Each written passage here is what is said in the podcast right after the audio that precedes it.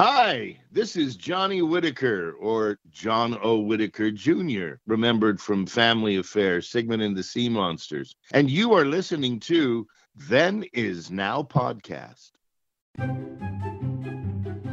Warning, warning. Today's episode contains spoilers. So if you have not seen the movie or TV show that we are talking about, we highly recommend that you watch it first, then listen to this episode. Thank you. Rise and shine, my sinners. When Father Evil starts his day, he gets a little deadly. Deadly Grounds coffee has the richest, smoothest flavor you'll find anywhere. It's sinfully delicious. Once you go deadly, you never go back. Order yours at getdeadly.com. Coffee's so good, it's scary.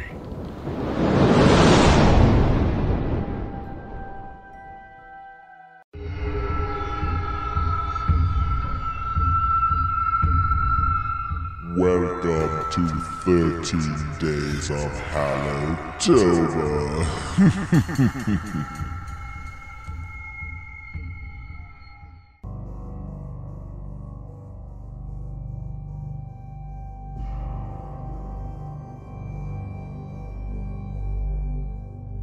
welcome to Then Is Now podcast yearly 13 Days of Hallowtober event.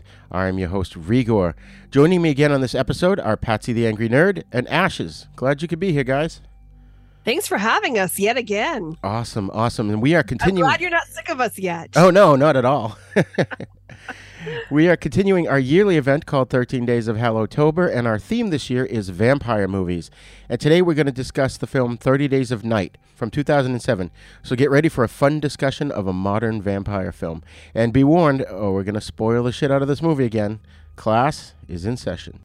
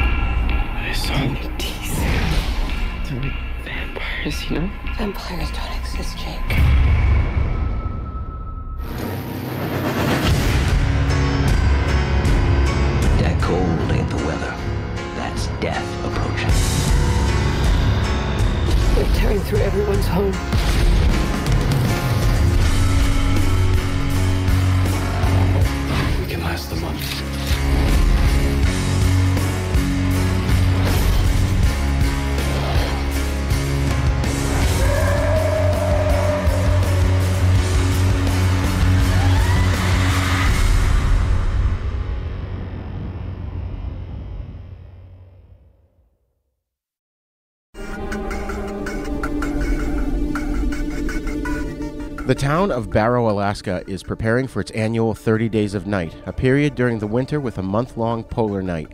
As the town gets ready, a stranger rows ashore from a large ship and sabotages the town's communications and transport to the outside world. Barrow's sheriff, Eben Olson, investigates and also learns that his estranged wife Stella missed the last plane out of town and must stay the 30 days. That night, a band of vampires led by one named Marlowe attacks and slaughters most of the townspeople, forcing Eben, Stella, Eben's younger brother Jake, and several other survivors to take shelter in a boarded up house with a hidden attic. Marlowe finds the stranger, who believes the vampires are going to turn him into one of them as a reward for his help, locked up in the police station. Marlowe thanks him for doing what he asked and then snaps his neck. 18 days later, when a blizzard hits, the group uses the whiteout to go to the general store for supplies, but is stranded after it ends. While the group heads for the station, Eben creates a diversion by having the vampires chase him to his grandmother's house, where he uses one of her ultraviolet lights to burn the face of Marlowe's lover, Iris, so badly that Marlowe is forced to kill her. As he escapes, the town snowplow operator, Bo, creates another distraction with his tractor, killing many of the vampires, before trying to blow himself up. When he fails, Marlowe crushes his head. Eben arrives at the station where he is then forced to kill Carter, who was bitten and has become a vampire. On day 27, Stella and Eben see the deputy Billy, signaling them with a flashlight, and bring him back to the station after finding out he killed his family to save them from a more painful death. The trio find the others have made for the Utilidor, a power and sewage treatment station that still has power, and head over there, but are separated after Stella saves Gail Robbins, a young girl whose family was slaughtered by a vampire named Zuriel, who was stalking her. Eben and Billy make it to the Utilidor but are attacked by the vampire Arvin, who bites Billy. Billy knocks Arvin into the heavy duty shredder and in doing so grinds his own hand to a stump by accident before being killed by Eben because he's starting to turn. As the month comes to an end, with the sun due to rise, the vampires start to burn down the town to destroy evidence of their presence, including survivors. Realizing Stella's trapped and they cannot beat the vampires in his current state, Eben turns himself into a vampire by injecting himself with Billy's infected blood. He confronts Marlowe and they get into a vicious fight before Marlowe is finally killed by having a hole punched through his mouth and head, causing the remaining vampires to flee. Knowing he'll die soon, Eben and Stella go off to watch the sunrise together, sharing one last kiss. As the sun comes up, Eben's body burns to ashes in Stella's arms. So, uh, guys, first impressions on this movie. Yeah, I saw this one in the theater, and I thought it was a phenomenal idea. I hadn't read the um, the source material, Yeah. but I thought it was a really interesting idea. I like the fact that Josh Hartnett was playing somebody that wasn't like, oh, I'm a teenage heartthrob. Look at me, oh, Josh Hartnett, and uh, You see Josh Hairnet? uh, Josh Hartnett, and um, you know, I, I I thought it was pretty cool. Like it was definitely some good gore, and uh, we talked about it a little bit on the uh, Dusk Till Dawn episode. But there's one shot on this, this overhead like helicopter shot of the whole town, where there's just this insane amount of carnage going on. And there's dozens and dozens of people on the ground, just like you know, firing guns, getting killed, just blood everywhere. And it's like one of the best shots I've ever seen in a film because there's so much involved, so many people, so many different moving parts. Uh, I thought it was awesome uh, on my on my rewatch, but yeah, the initial one I liked it. I actually went with a buddy of mine uh, that I worked with at a uh, at a at a boarding school, and he was very interested because his name uh, is also Eben. So it was like, oh, look at this, get to see it, you know, because very rarely do you get to see a movie with you know your own name. You know, if you're somebody named Eben or even my name, like I, you know, I can't think of more than three movies where there's a the lead character is named Patrick, other than Patrick in the movie Patrick. Uh, and Patrick Bateman, and I can't think of any anyone else. Like very rarely is there anybody even with my name. Um, I mean, there's Patrick Hockstetter from uh, It, but I don't want to be associated with that guy. He sucks. so, you know, that was that was also part of the draw. It was just like, oh, vampire movie with blood and guts and stabby murderness, and Melissa George, who I really liked from uh, Mulholland Drive. Yeah, all right, I'll go see this. Awesome. Ashes? So this was a first time watch for me. Uh, I, it must have flown under my radar for a long time, and it's one of those films that has. Uh, as a horror fan and just a fan of films in general, um, it's been on like my I need to watch this list. I have many films on my I need to watch this list. Uh, so thank you for giving me an excuse to cross that off my list. But anyways, um, I thought it was it was interesting. It was one of those uh, I had to sit with it for a little bit and kind of digest it uh some of the the the tropes and whatnot that were happening um first of all, I thought it was absolutely brilliant. So there is, it's um I, I can't pronounce the name, but there is a place in Alaska. It's the northernmost town in the US that ex- Oh, give it a try. No you Give it a try. my, my pronunciations are about as good as my accent. Spell it. Uh U T Q I A G with a little dot over it, V I K. Oh, You Springfield. yeah, Springfield. Um It, yeah, so it's the northernmost town in the US that experiences darkness from November to January every year. So 30 days of night actually happens in that one particular place. yeah. The closer Right. you are to the Arctic Circle. and I thought, how brilliant is that? Why haven't there been A, more films, but B, more horror films based, you know, in that vicinity? Because 30 days of night, that's that's horrific in and of itself. Just thinking of that, you know, not having sunlight for 30 days.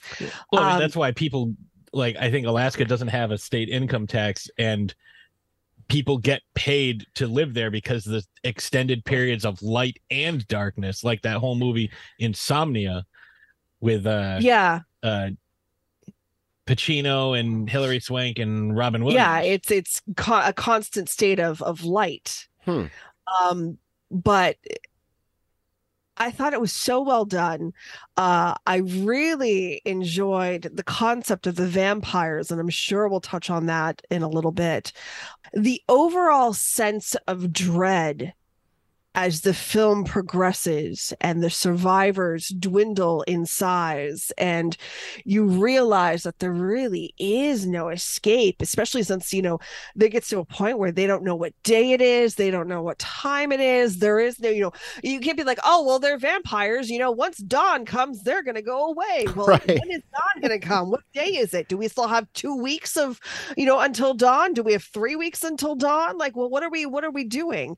Um so i thought it was it was really well done in that aspect too and uh Rigor, you had said off air that your wife had mentioned that it's more like a zombie film. And I've been kind of sitting with that since you mentioned it.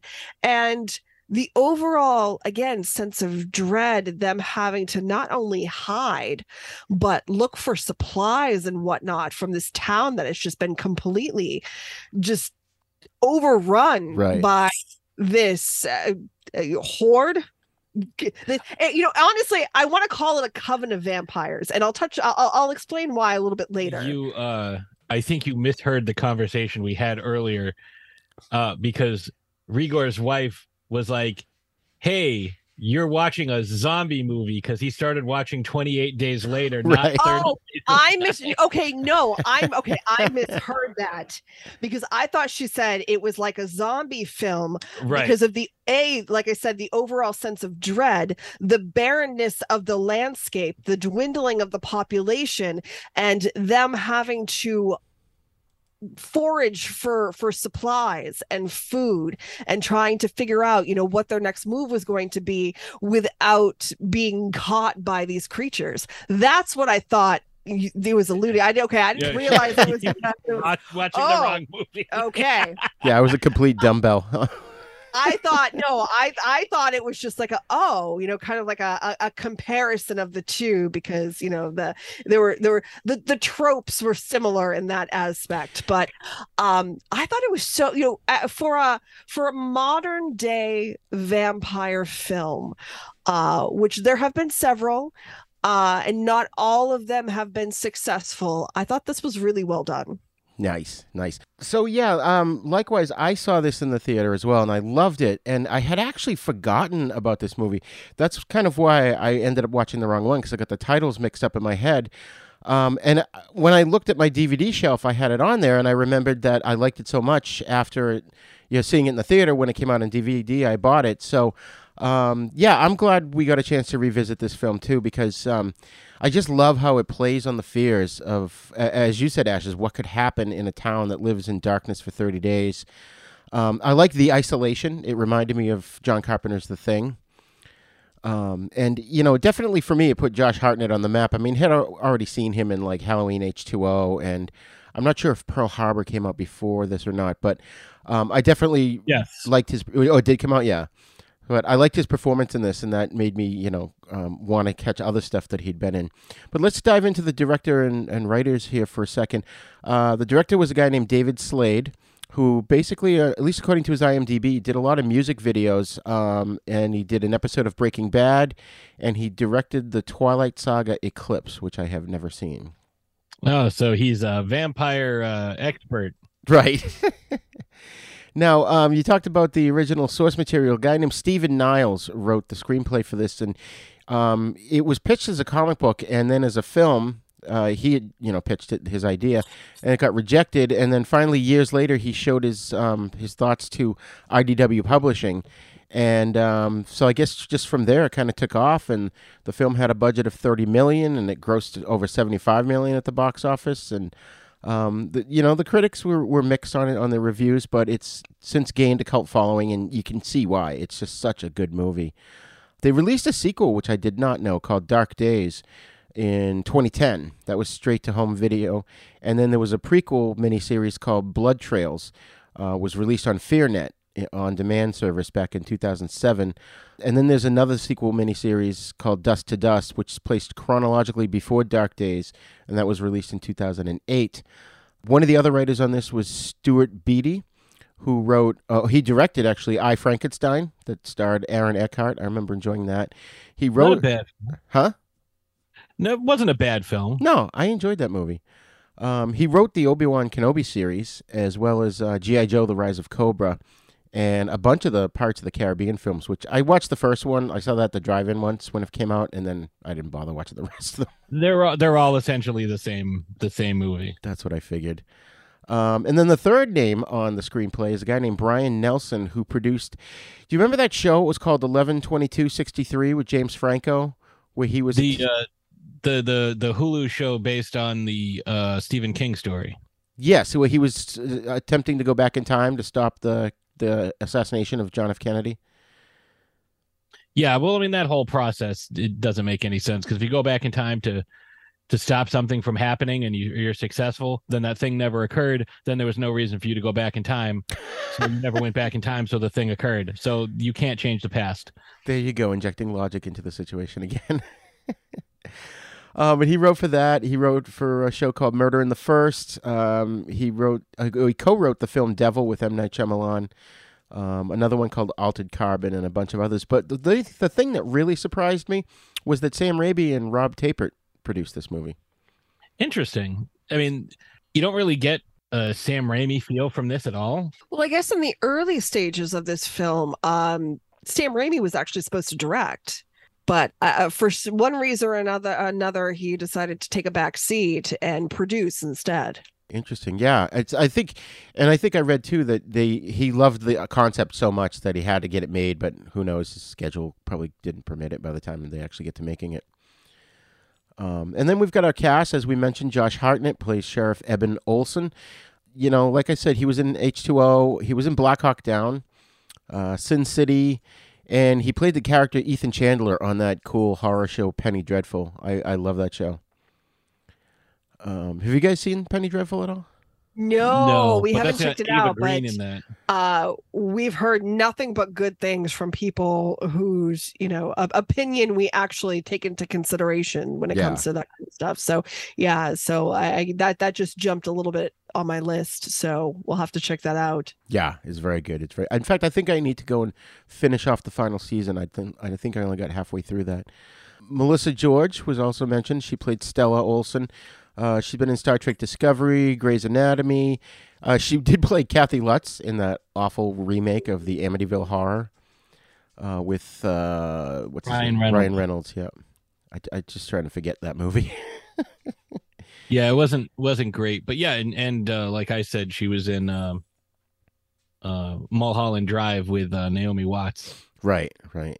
Is that a David Lynch movie? Oh yes, Yeah. Okay. Yeah. I think I saw it it there. literally like the DVD comes with instructions as to how to watch it, so you might hopefully understand it. Because once the blue box with the key shows up, like just forget about it. That's all. I'm gonna have to check that out now.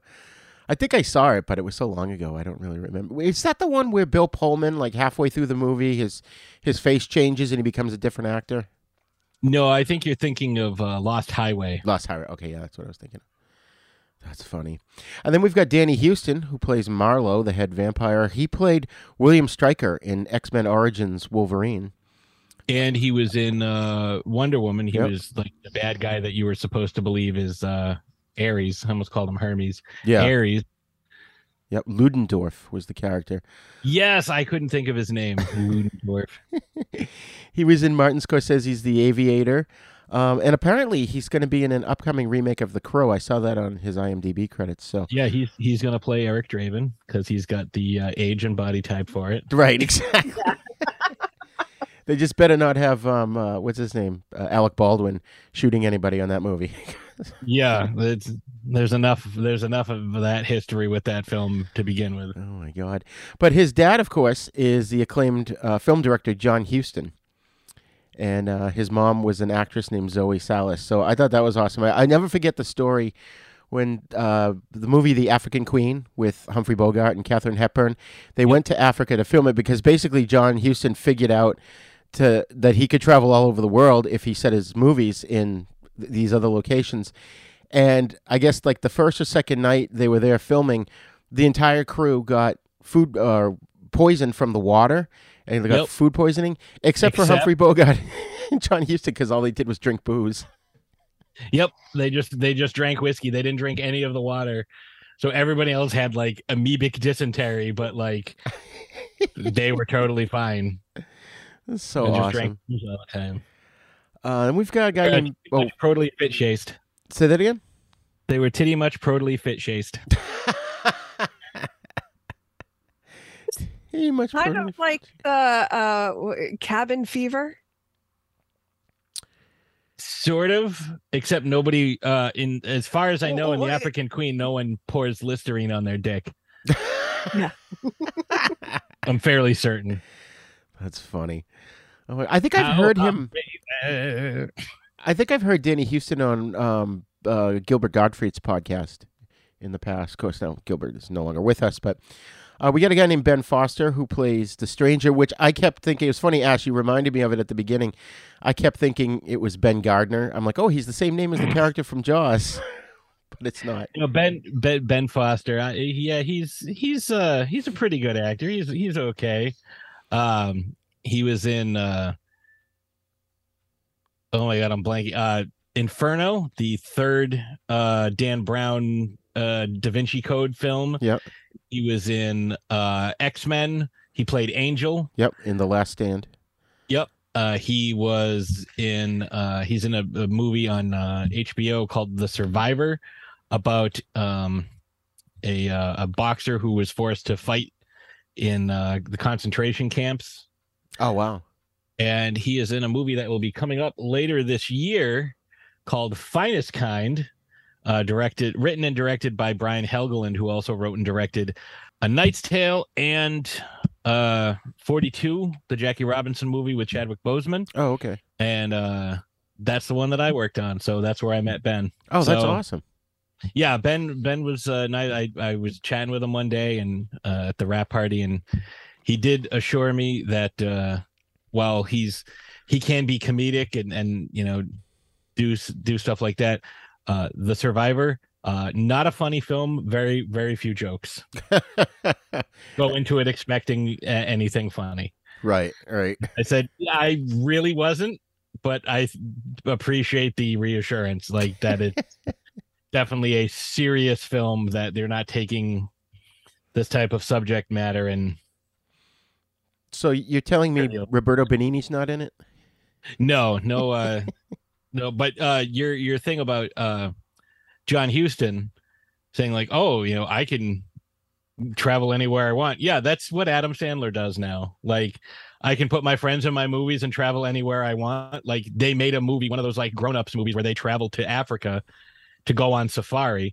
And the reason they did that is because he wanted to do that and he wanted someone else to pay for it. oh, So that's awesome. he made a movie. I mean, that's brilliant. And if you can find the studio to put up the money for you to do that, then have at it. Yeah, well, I mean, that's my plan at some point. It's like, ah, well, I'm going to do a movie that takes place on the moon. We're going to go to space. Didn't Tom Cruise already shoot something in space? Probably. I know they did a, a I don't know if they did it in space, but they used the uh the uh the the the ships that simulate weightlessness Right. to porno. so it's like you go up and you have like half an hour of weightlessness. Right. the one that they put Stephen Hawking. He Stephen Hawking wasn't in the porn, but they had uh they had uh I guess they did that and it's like all right, I can see the appeal of that. Like Yeah, they, they did a lot of that in uh, Apollo 13. yeah, let that heavy heavy pornographic material in uh Apollo 13. That's hilarious. Tom Hanks referred to his balls the entire time as his bosom buddies. oh, hey, you want to know why I was in big? Dope. Uh, then we get a guy named Mark Boone Jr. who played Bo Brower. Uh, I liked him in this. I thought he was a really good character, and you know, I'll elaborate on that later. He was in Memento, Batman Begins, and Sons of Anarchy, among a bunch of Seven. other stuff. Seven. Uh, he was in Seven as uh, he was the FBI informant that uh, Brad Pitt referred to as Stinky Man. That's Uh, right. He also played the uh, agent for uh, shit. What was the name of their band? In uh, American Satan, he was the the the music agent there. Oh, um, Yeah. It's a it, it stars uh, uh Malcolm McDowell is in it. It's about a band that makes a deal with the devil to become huge, and Malcolm McDowell is the devil, and it stars uh, Andy Biersack of Black Veil Brides, and Ben Bruce. Ben Bruce of uh, uh, Asking Alexandria, John Bradley of uh, Game of Thrones. He played Samuel Tarley. Hmm. Uh, Mark Boone Jr. was their uh, was their manager. Oh, Signed him to interesting. the. But I don't remember the name of the band. The Relentless. The Relentless. Yes, that's who it was. I was gonna be like, you know, Sunshine, Sun, Sunshine Parade, Happy Turtle Family. I That's don't know. funny. But he was in that as well. oh, interesting. Interesting. He's one of those guys that like you see him, you're like, oh, it's that guy. Like, oh, Right. he was the thing. Like, because he always looks exactly the same. He's got the long curly hair, the Yeah. beard. Like he always looks exactly the same. Yeah. He's just typecast as a biker looking dude. Yeah. Um, we've got Mark Rendall played uh, Eben's brother Jake Olson. Um, the only thing I could find, he did a lot of voiceover work, and he was on the Transporter TV series, which I never actually got around to seeing. I didn't realize that was a thing. Yeah, I know. uh, Amber Sainsbury played Denise. She was in Hercules: The Legendary Journeys as well as Young Hercules, and she's only done a handful of things beyond that. And then we've got Manu Bennett, who plays Deputy Billy Kitka. Uh, he was in both Hobbit films, and he also, pl- I was shocked to realize who he was. He played Sa- Slade Wilson, aka Deathstroke, on the Arrow TV series. And I remember Oh, okay, liking yeah. him in that. Yeah, he was good in that.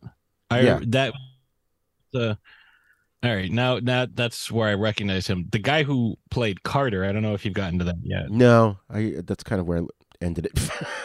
No, uh, the guy who played Carter uh, was uh, Captain Mifune in the second and third uh, Matrix films. oh, right. Okay. Yeah, he was the guy operating the APU that uh, the kid.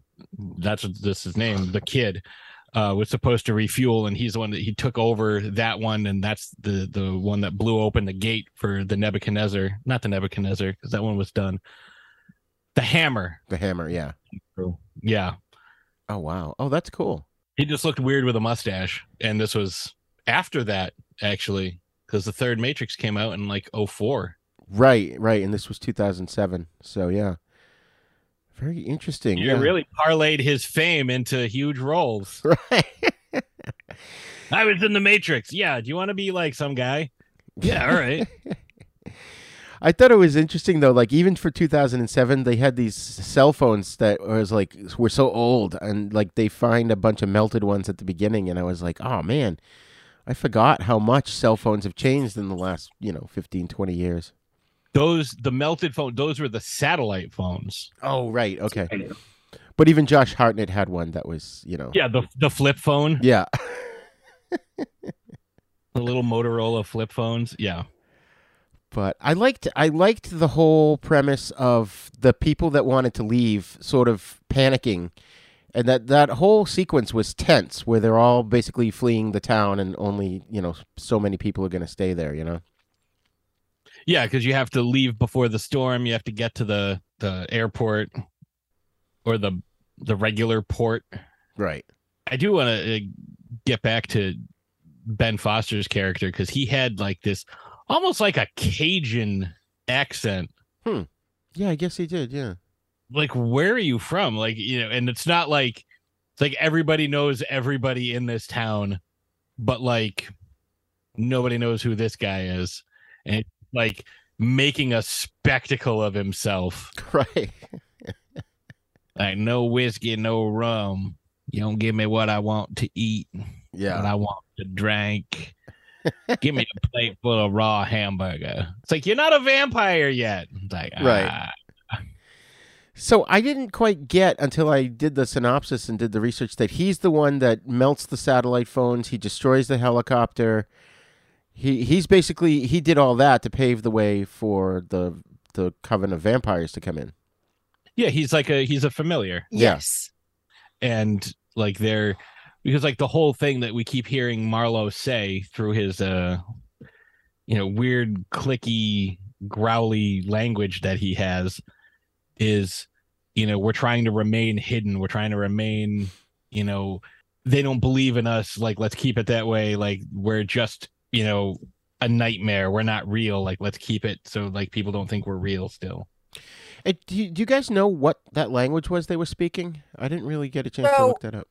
It was um it's not a real language. It's one that they created specifically for these creatures and they worked with uh like a linguistics professor um to come up with with the language.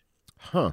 Yeah, because I, I looked that up because I was I was very interested because it um sounded uh I don't know, it was a cross between it sounded kind of Germanic a little bit, but it also sounded um indigenous. Right. Yeah.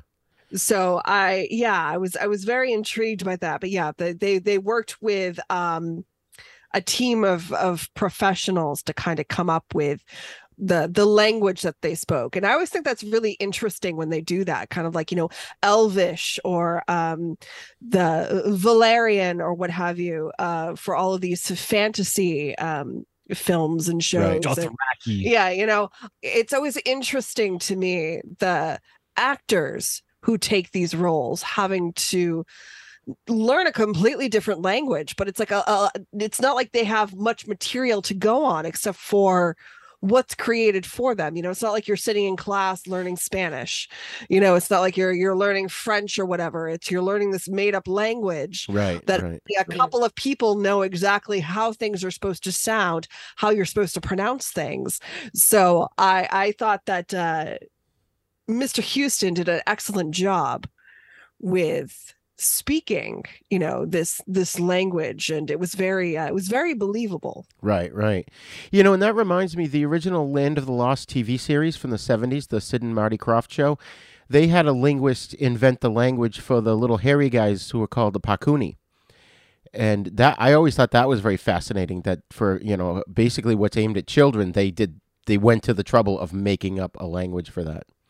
Yeah, I I think it's a it's a very um interesting undertaking when they decide to do something like that because they they easily like these vampires could have spoken Russian, you know, Right. uh, and we would have been like, okay, yeah, Or they're they're Russian. Slavic. Yeah, language. yeah. Um, but you know, the fact that they created something completely, and that's why I want to refer to them as it's it's more than just like a herd of of vampires. It's more like a coven because they I, the their features are so distinct Right.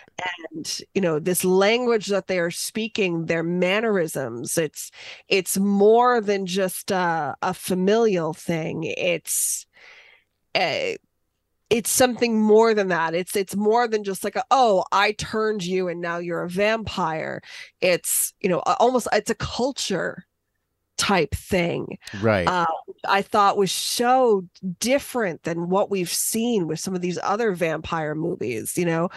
Such a an interesting take on, you know, incorporating what we know of vampires with this with this newer aspect. I thought it was just really uh, I loved that take. I love that approach. Yeah, yeah, and it reminded me of um, like something out of Apocalypto, where it seemed it felt ancient, what they were speaking. Yeah, yeah, and it's you know, uh I don't know if it's something because you saw a couple of the characters who were freshly turned.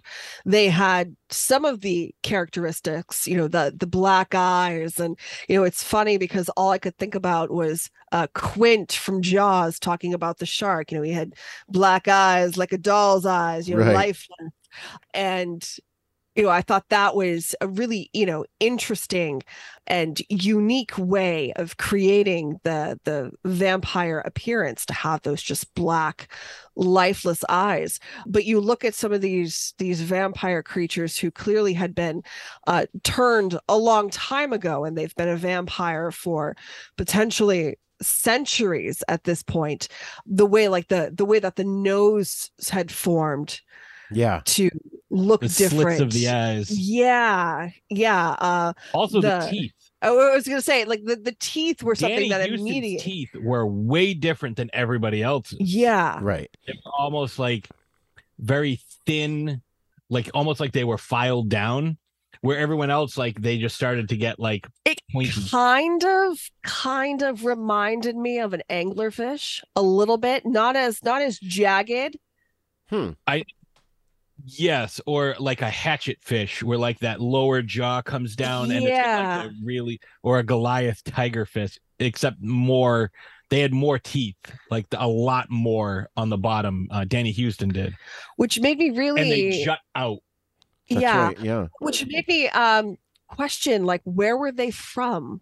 You know, like uh what was this what, what was this whole process of, you know, who were they and how did they become what they are now? right, right. And I'm wondering too about uh, Danny Huston's character's name was Marlowe, and that's for some reason that strikes a, a chord in the back of my head, and I'm thinking that the the vampire in Salem's Lot was named Barlow, wasn't he? Yes, Yeah. yeah, because in the comic he's Vicente. Oh, interesting. I never did read the comic for Thirty Days of I didn't either, but when I searched on Wikipedia, the comic is what came up. Hmm. Interesting, interesting. Yeah, so they they drew from a lot of of you know what's been done before in terms of how the vampires look and made their own unique look to these as you just described which is was amazing. I mean that was one of the the whole film is just amazing from beginning to end. And like i said that whole scene where people are scrambling to leave the town it ratchets up the tension so much that i jumped at a scene that wasn't even a horror scene is when stella's trying to escape and the dude malachi's got this giant chainsaw truck and he accidentally crashes into her. I like jumped out of my chair Oh yeah, because it, it's something you don't expect. Like I'm driving to the airport, nothing bad's gonna happen. Certainly not a giant chainsaw truck. Oh my god, a giant chainsaw truck! Like they didn't have that shit in Final Destination. Like where did that come from? right oh man you know and then as things start to get worse they get worse for eben who's he's literally pulled in like a hundred different directions at once everyone's calling him for help and you know they're they're all panicking, and then the helicopter's smashed up, and the old guy gets eaten. And that's another thing about the vampires is they were wicked fast in this. I love that. I think what it reminded me of a lot. You know, now that you're you're you're mentioning it, like anytime somebody had an issue, they would call for him. Remember the scene in in First Blood when like Rambo's slowly dispatching all the cops that are coming after him, Yeah. like with the non-lethal traps, and every time someone gets stuck, they're like, "Will, Will, come save us!" Right. And there's like ten different people who all need something, and they're all calling for Will. that's right. Like, what the hell am I gonna do? Like, I'm just some dude. It's like, oh, what happened? All my dogs are killed. What else happened? Oh, Gus's head is impaled on a spike. Right. What else happened? All the phones are melted in a puddle. Uh, I did like the nice symmetry with that opening scene talking about like, oh yeah, this is where I took Patty on our first date. It's like, yeah, that's where everybody takes everybody on their first date. the last sunset for a month. Of course you're gonna use that to get laid. Right. Like and like that's where they ended up and he did not get laid. that's right. That's right.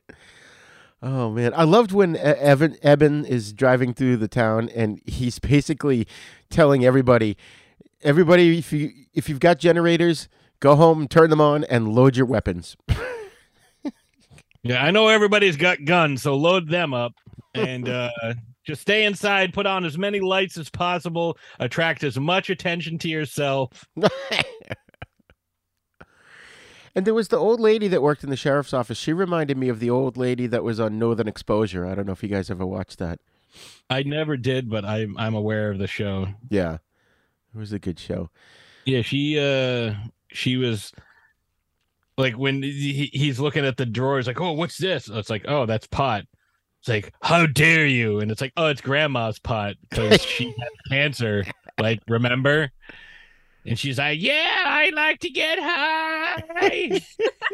I mean, you saw that the general store was like super stocked with like Oreos and like Jolt Cola. Yeah, that's right. I forgot about that.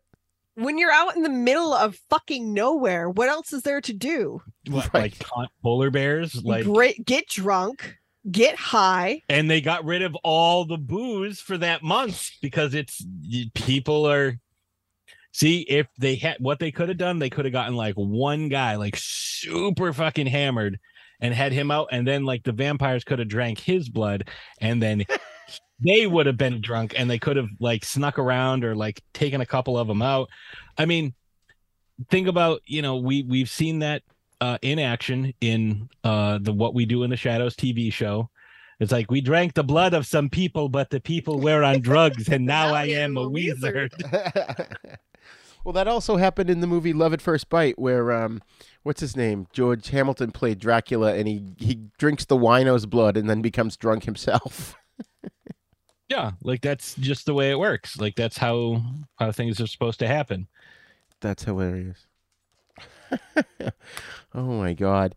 Yeah, there's and and then it was so obvious when there's that scene where the chick is walking through town looking for help that they were using her as bait. But I thought that Yeah, was a she's a good moment. Yeah. She's a honeypot. Like that's the uh you know, like the old uh Viet Vietnam uh Viet Cong, you know, wound a soldier, have him call for help so the snipers can just pick off anybody that goes to help him. Right, right. Which Jason did that in the remake of Friday the 13th. And they did it in uh Predators with Adrien Brody. That's right. That's right. Yeah. Trejo, which we forgot to say he was in that. Oh yeah. But again, we also missed about 430 other things that he was in. Right. So we can be forgiven for missing one of his films. That's hilarious.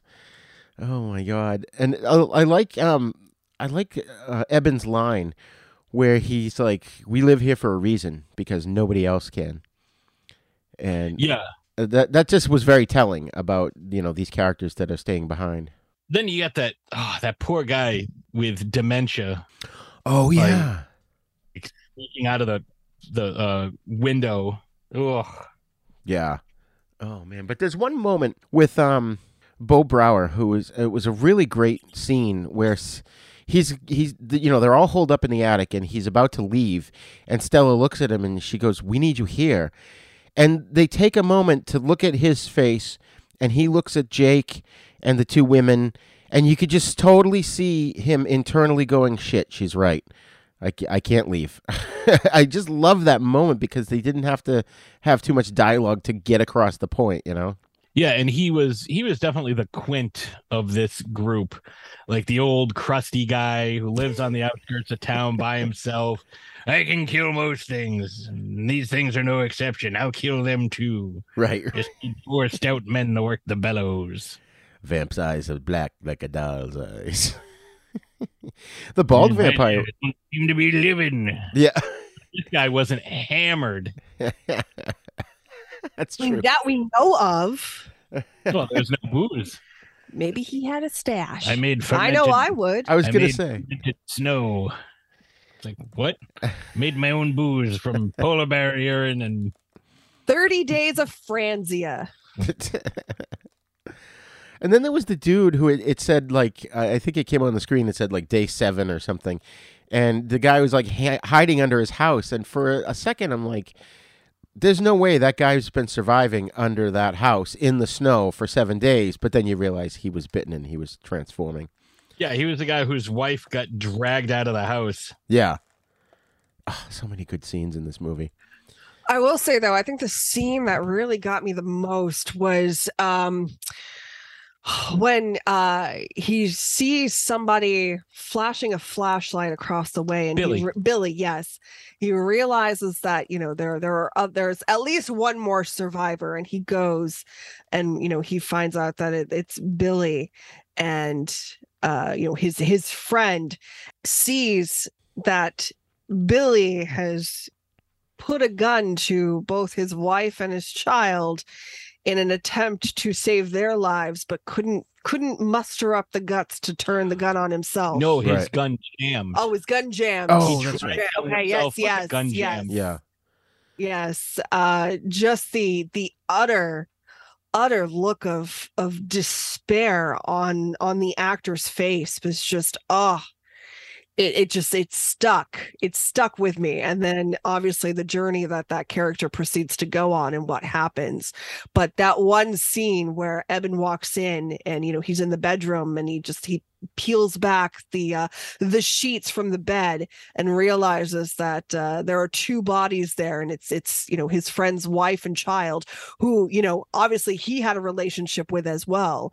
The look on his face he was just you know uh, completely unexpected thrown off. I mean understandable what he was trying to do in that moment. You know you feel that all is lost and this is your only option and you're trying to you know put your loved ones out of their potential misery Yeah. you yeah. know knowing To what the uh, yeah from eh, knowing knowing what the alternative could be or more than likely would be you know kind of like you know going back to zombies like uh, you know a scene in the walking dead You're right. know, Yeah. where you you they walk into the house and they see 28 days later. yep Yep. Yeah. Yeah. And what was this? What was the film with um Thomas Jane with the Stephen King one where they were? Oh, The Mist. Mist. It was kind of Yeah. like the ending of The Mist there. oh yeah Oh, that one was the worst. oh Yeah. man Stephen King said he wished that's how he ended his book. Oh, really? Oh, Like, interesting. man, I wish I had thought of that ending. that was brutal for him to go through all that only for the mist to just just start to to go away And the Ugh. And the, and the army Yeah. comes down yeah the with street. all the and survivors there's there's Melissa McBride was like, "Oh, I'm gonna run for safety. You'll never make it," and there she is. yep yeah. yep Oh, and you had to God. deal with Marcia Gay Harden and her like ridiculous insanity of her Ugh. Jesus shit, Marcia Gay And- Harden is fabulous and she killed Sam Witwer, who is Darth Maul. Oh, that's but right.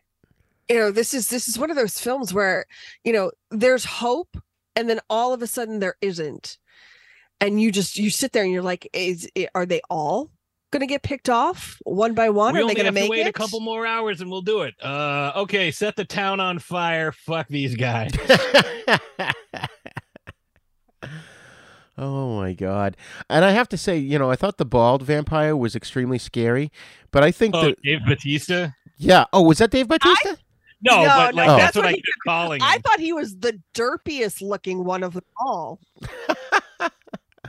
I thought he was scary, but I think uh, if I was going to give out an award to scariest vampire, it would have to be the little girl that they found in the store munching away on the yes. dude. And apparently she was part of the the group because they're like, "Oh, did you recognize her?" And everyone's like, "I don't know who the hell that is." so I'm thinking she was part of the group because like they knew everybody. Like they see one random kid all covered in blood, like bundled up in a park, and you can barely see him. Like, oh, that's that kid. Right, right. Yeah, know, that it- makes sense. You know, Greg and Sally's son, daughter, like whatever. You know, like they just know who exactly who it is, like right that second. Yeah, yeah. But that was just a particularly scary scene. At least I thought, in my opinion, it was. Oh, yeah, uh, little kids as zombies, like the open, like again, Walking Dead, like the little kid zombie.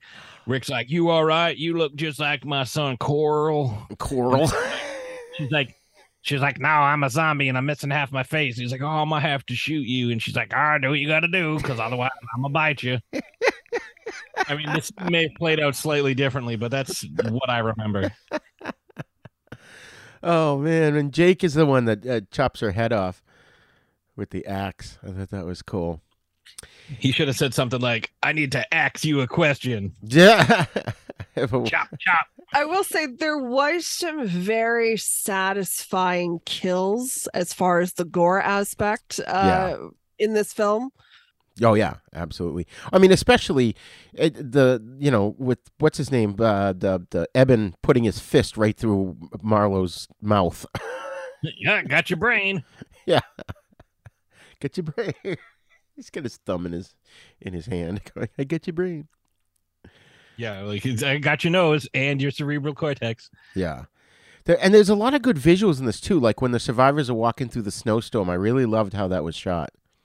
Yeah, and the, like I said, the shot that uh that I was referring to earlier, like that overhead shot of just like the initial like night of carnage where people are trying to fight back and they're just getting shredded Yeah. in the street and it it goes on it's an unbroken shot for like a full 90 seconds and it's just everybody's getting trashed. Oh yeah, yeah. Oh my god, there's so so many good things in this in this movie.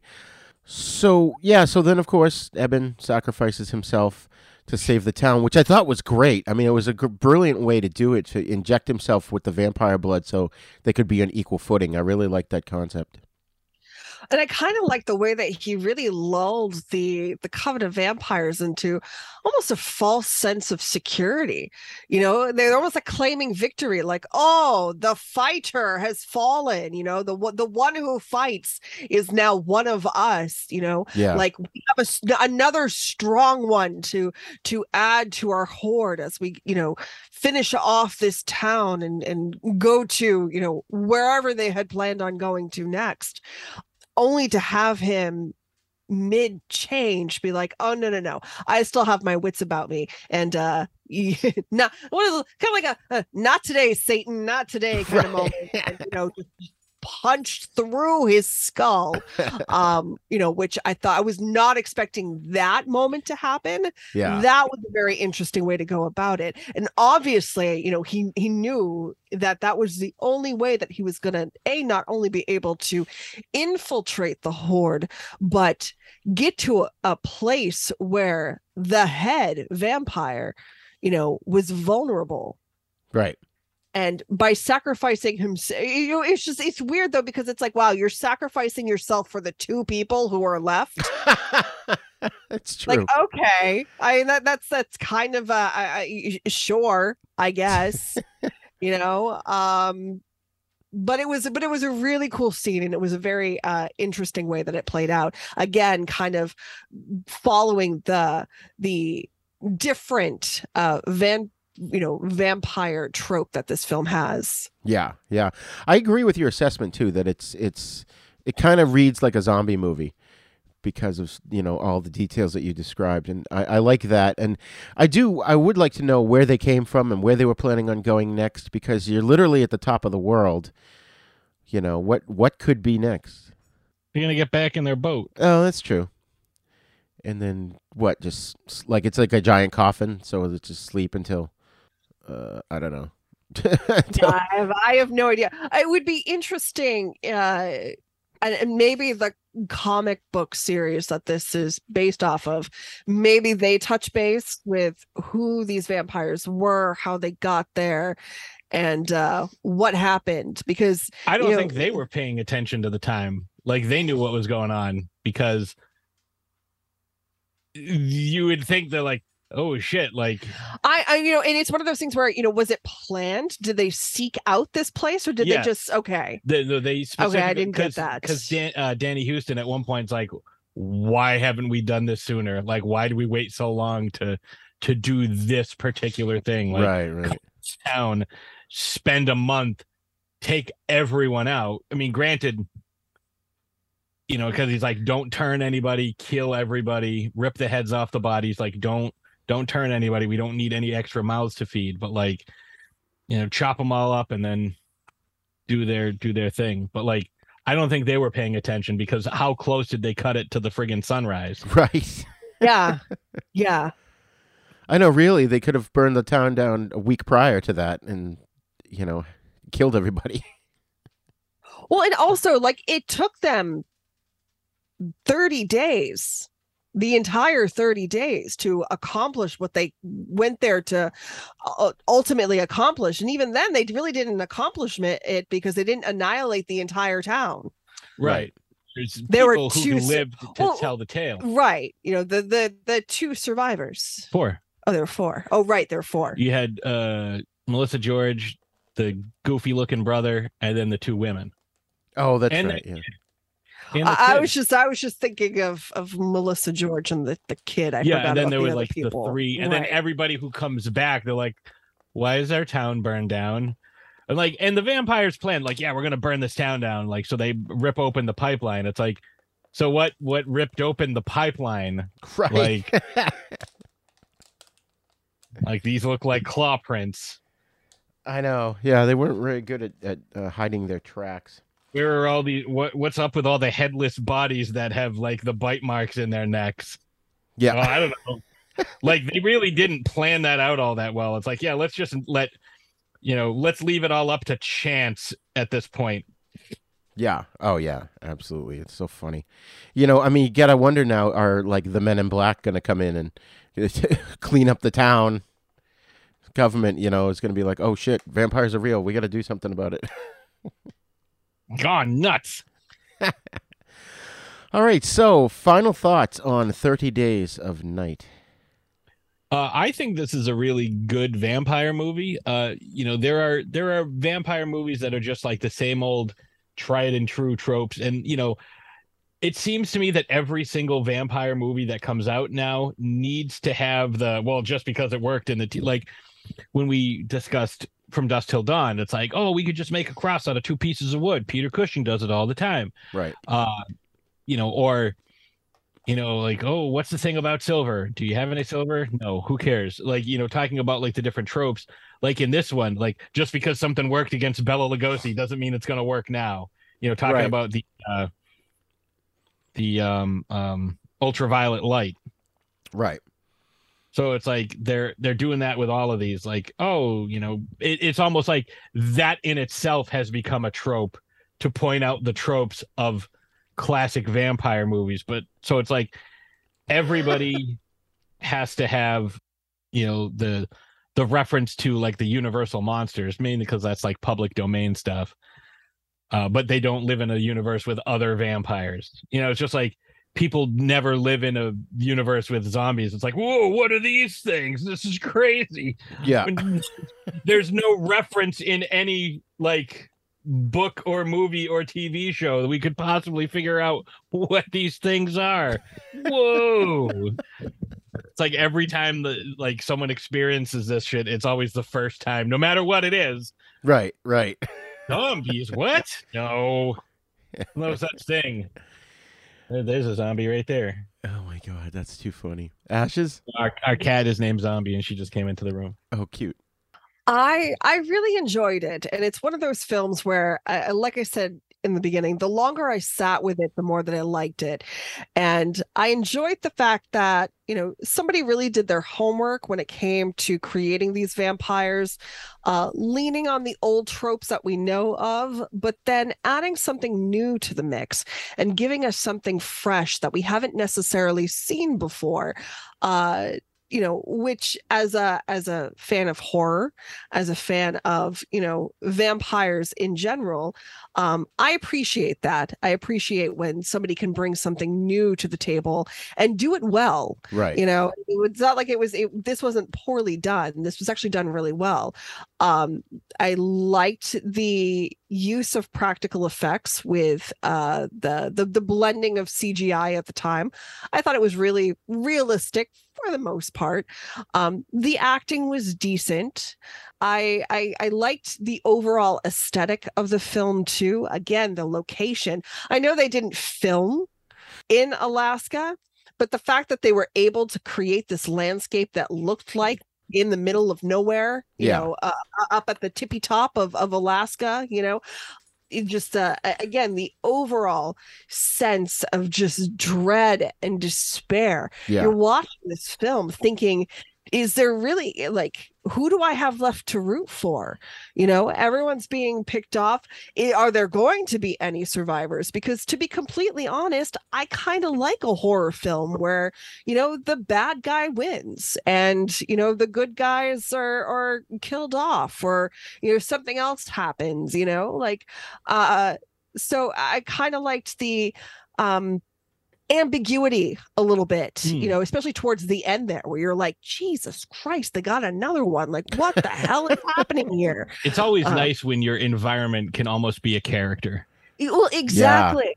Exactly. And the the landscape, you know, especially, you know, the the sense of tension them running from one place to another you know trying to set up distractions like or, or take advantage of distractions that they necessarily didn't set up but that were there like okay we have this moment we need to yeah yeah you know we have this moment we need to we need to run we need to go someplace else we need to do what we need to do.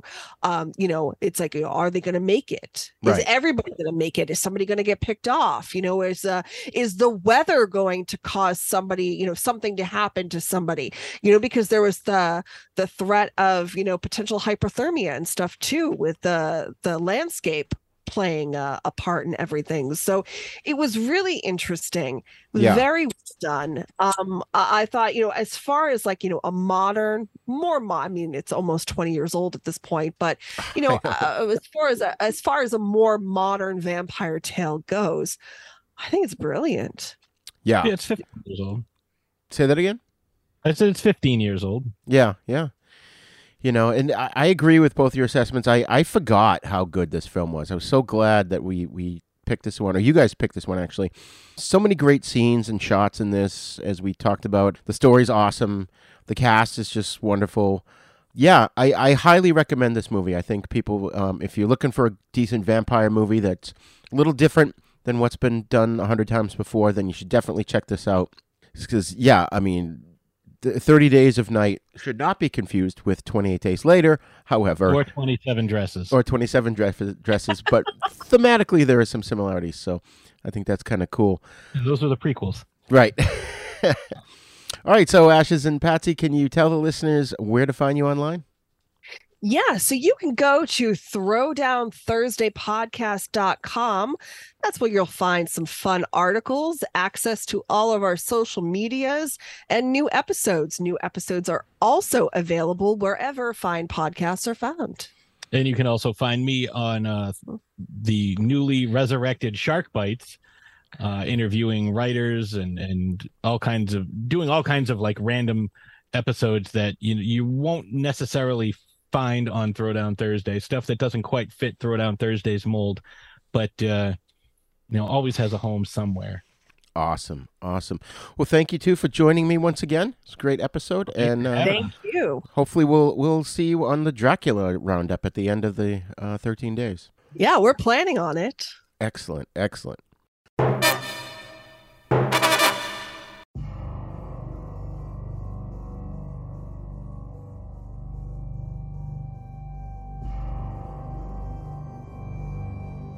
Okay, folks, that's all the time we have for today's episode. Thank you for joining us for our special 2022 13 Days of Hallowtober event in which we're discussing vampire films this year. I just want to briefly remind you that we've got a live streaming monthly series called The Fright Lounge, in which we discuss all horror media for seasoned horror fans, as well as those of you who don't know if you want to get into horror. We've also got a new podcast called The Cult Movie Lounge, in which award winning blogger Robert Manell and I discuss all cult movies all the time. And here's, of course, our sister show, The East Meets the West, in which we discuss Shaw Brothers films and spaghetti western movies, all of which can be found at our website, Haven Podcasts, that's plural, havenpodcasts.com. And while you're at our website, be sure to click on our Patreon link and TeePublic link to help support the show. We've also got a YouTube page, so please go to youtube.com slash user slash Uncle Death One and subscribe to it. And don't forget to hit that little bell so you get notifications when we put out new episodes. And of course, we want your feedback, so please email us at thenisnow42 at gmail.com. And you can also join in the conversation at our Facebook Then Is Now podcast group as well. Then Is Now podcast is part of the Dorkening Podcast Network, so please check out the other great shows there at the dorkeningpodcastnetwork.com. That's right, folks. And all of those links, like I said, they're on our website as well as in our show notes of every episode. And we are on all the podcasting apps. So if you like our show, please go to wherever you download your podcast from and leave us a great review because that bumps us up the list in the algorithm and helps more people to find us. Thank you for joining us today. Class dismissed. This Now podcast is intended for entertainment, educational, and informational purposes only. Sounds, music, and clips played during this podcast are the property of their copyright holders. All original content is copyright Jupiter Media.